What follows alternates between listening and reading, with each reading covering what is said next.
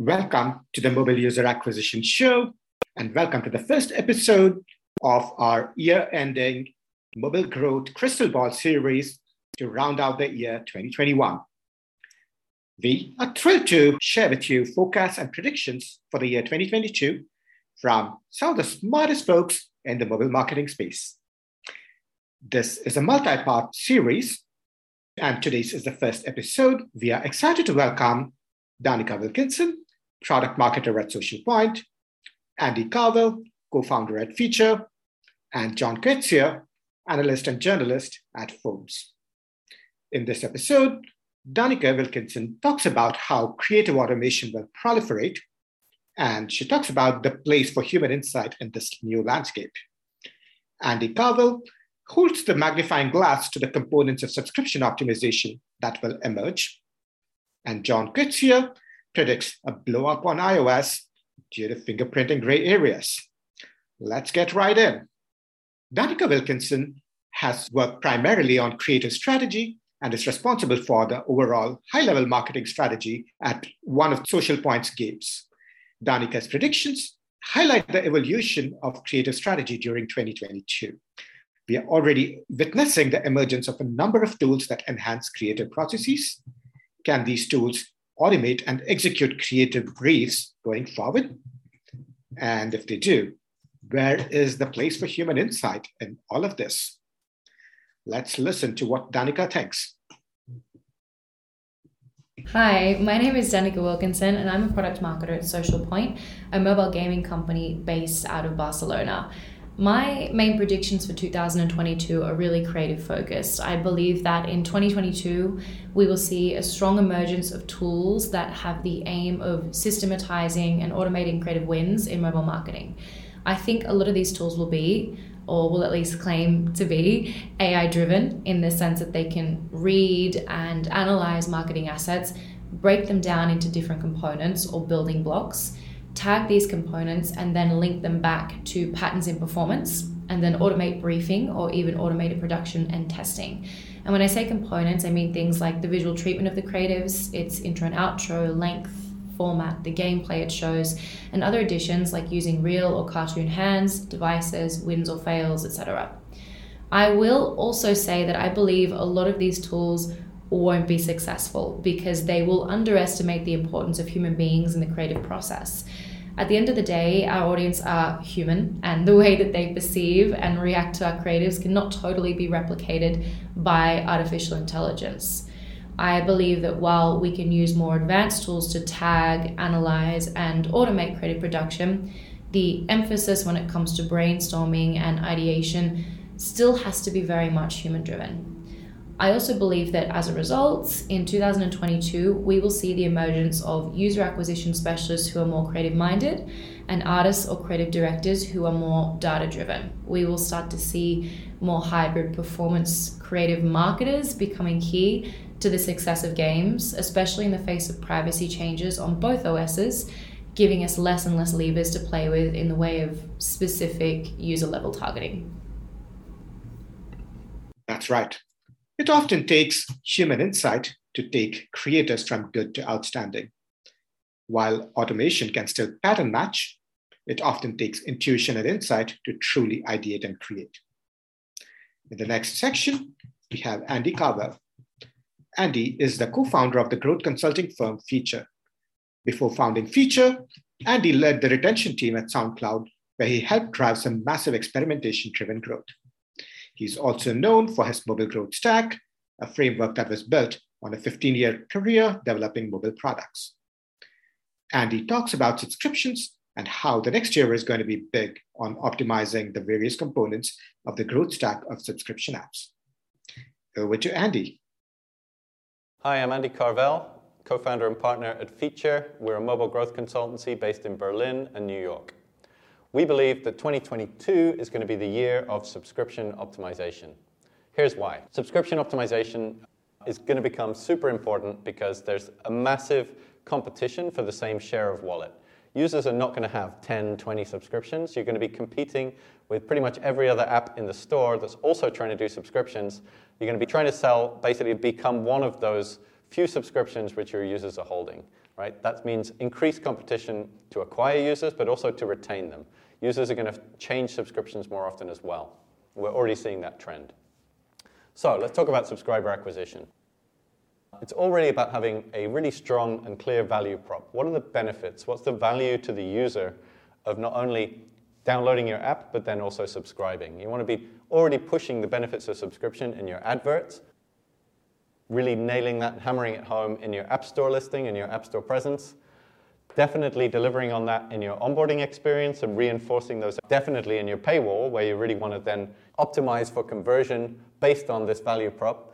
And then, of course, you need to deliver on that value prop, not just in the first month, but ongoing. We'll come to subscriber active, uh, retention in a bit. Okay, another big prediction for 22 is that signal testing is going to become even more important identifying users who have a propensity to become subscribers before they do so. So using predictive modeling to identify signals that indicate that a user is going to purchase because you want to be able to optimize your ad spend and get a signal back to the, uh, the ad platforms quickly so that you can optimize for events which might not be a conversion or a conversion to trial or a conversion to purchase, but something earlier in the funnel. And use machine learning to refine that model over time based on the actual results that you see. Okay, once the user's acquired, you need to convert them to subs or a trial. Trial not necessarily the way to go. We're seeing more apps actually going straight to uh, getting users to pay right off the bat. In either case, you're going to need to do paywall optimization. We do see a lot of apps now doing paywall optimization, but actually still quite a few that are not optimizing or testing new paywalls or, or different versions of their paywalls. Adjacent to the idea of paywall optimization is the concept of price testing. So figuring out what users will pay, maybe doing dynamic pricing, so not offering the same price to all users, but figuring out segments that will pay more or less, and optimizing your overall LTV based on this. Once a user's subscribed, you need to retain them. In 22, we're going to see more emphasis on subscriber retention for sure. As people kind of max out their conversion rate on the paywall optimization, the, the challenge then becomes to retain the users. Keep providing extra value for them. So that could be new content, for example, recommendations. A lot of that could be delivered through CRM, things like push notifications, in-app messages, email marketing, but can also be exposed within your UX. You know, it's all about helping your subscribers to keep coming and seeing value of their subscription.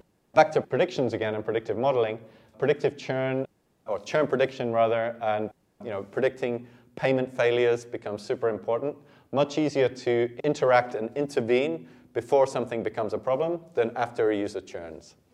If a user does churn, um, a subscriber churns, then you want to really get that user back. It's a high value user, and you want to do everything you can, even if you need to like deep discount in order to bring them back with a special offer.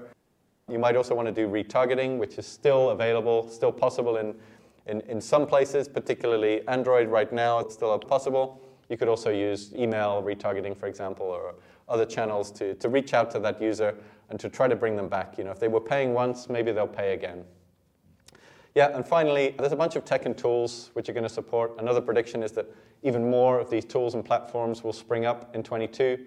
It's a hot space. We see folks like uh, RevenueCat, Purchasely, Qonversion, Superwall, you know, to name just four. There's, there's other platforms springing up almost every week offering help with things like accounting and analytics, paywall testing, and uh, on the predictive modeling side, like we don't see yet these kind of new subs platforms offering a lot on the predictive modeling side, but there are other platforms out there that can help you with those if you need to buy. You could also build them yourselves with your data science team. That's it. That's my predictions for 2022, the year of subscription optimization.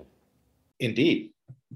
As the competition for subscription apps heats up, it's going to be ever more critical to understand and capitalize on the components of how these apps can be optimized. To take a detour from growth marketing processes and strategies, we have John Koetsier here to fill us in on the broader landscape around Apple's privacy policy changes. John is an analyst and journalist at Forbes, among other, uh, other publications, and he has seen up close the changes in the mobile ad tech ecosystem over the many years that have led us to this point. Ever since the new updates came about, we've faced many challenges in terms of tracking on iOS. And through all of this, what has remained a gray area has been around fingerprinting.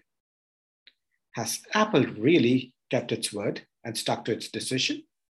What might some of the ramifications of this gray area be? Let's hear it from John. My prediction for mobile marketing and advertising in 2022 is that we will see a major scandal, news story, or incident on iOS due to Apple's failure to properly police and enforce its no fingerprinting rule. So, we know that in 2021, ATT iOS 14.5 came in, no tracking without permission, and that was very explicitly including no fingerprinting. However, basically everybody continued to use it and Apple not only turned a blind eye to it, Apple is kind of in backdoor conversations saying, hey, that's fine, that's okay, we're not too worried about it, especially if only aggregated probabilistic information comes out. So, in other words, ATT, app tracking transparency, is kind of a symbolic thing. And we know this is only possible on 25, 35% of the mobile advertising supply. We know you can't get the data that you want for fingerprinting from Facebook or Google or some of the SANS, that sort of thing. But you can get it elsewhere and you can get it on a lot of devices because everybody goes all over the place. So we're in the realm of differential privacy, we're in the realm of aggregation.